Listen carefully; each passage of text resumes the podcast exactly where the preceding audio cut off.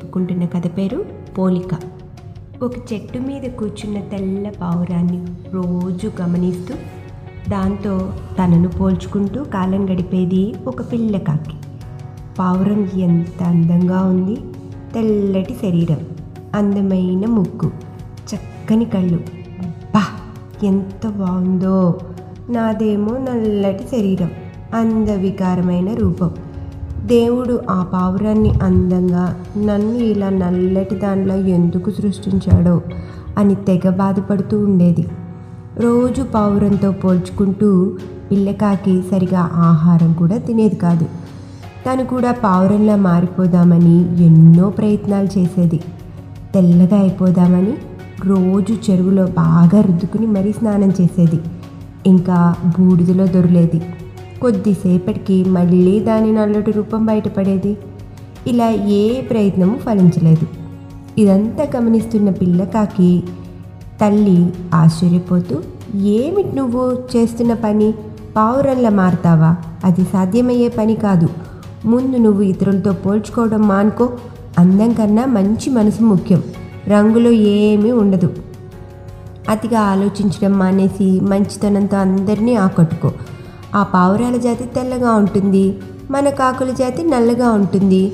నా కడుపును పుట్టావు కాబట్టి నాలా ఉంటావు. కానీ పావురంలో ఎందుకు ఉంటావు ఎవరి గొప్పతనం వారికి ఉంటుంది అని హితవు చెప్పింది. రోజు ఎప్పట్లానే చెట్టు మీద పావురం కోసం చూసింది. ఎప్పుడు వచ్చే పావురం ఆ రోజు కనిపించలేదు. పిల్లకాకి పావురం కోసం ఎదురు చూస్తూ పావురం ఈరోజు ఎందుకు రాలేదు? ఎక్కడైనా ఉందేమో? అని చుట్టుపక్కల వెతకసాగింది. కాకి ప్రయత్నం ఫలించింది. పావురం కనిపించింది. కానీ అది చచ్చిపోయి కింద పడిపోయి ఉంది. దాని వంక బాధగా చూసింది. కానీ దగ్గరికి వెళ్ళే సాహసం మాత్రం చేయలేదు. చెట్టు మీద కూర్చుని దాని వంక తీక్షణంగా చూస్తూ ఉంది. పాపం పావురం ప్రాణం పోయి ఎంతసేపు అయిందో తెలియదు కానీ వాటి జాతి పావురాలు ఒక్కటి కూడా దాని వైపు చూడలేదు. కనీసం చచ్చిపడి ఉన్న పావురం దగ్గరికి వచ్చి ఏడవను కూడా ఏడవలేదు.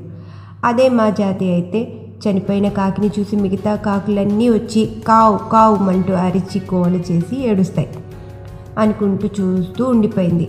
కాసేపటికి ఆ పావురం కళేబరాన్ని కండచీమలు చుట్టుముట్టాయి.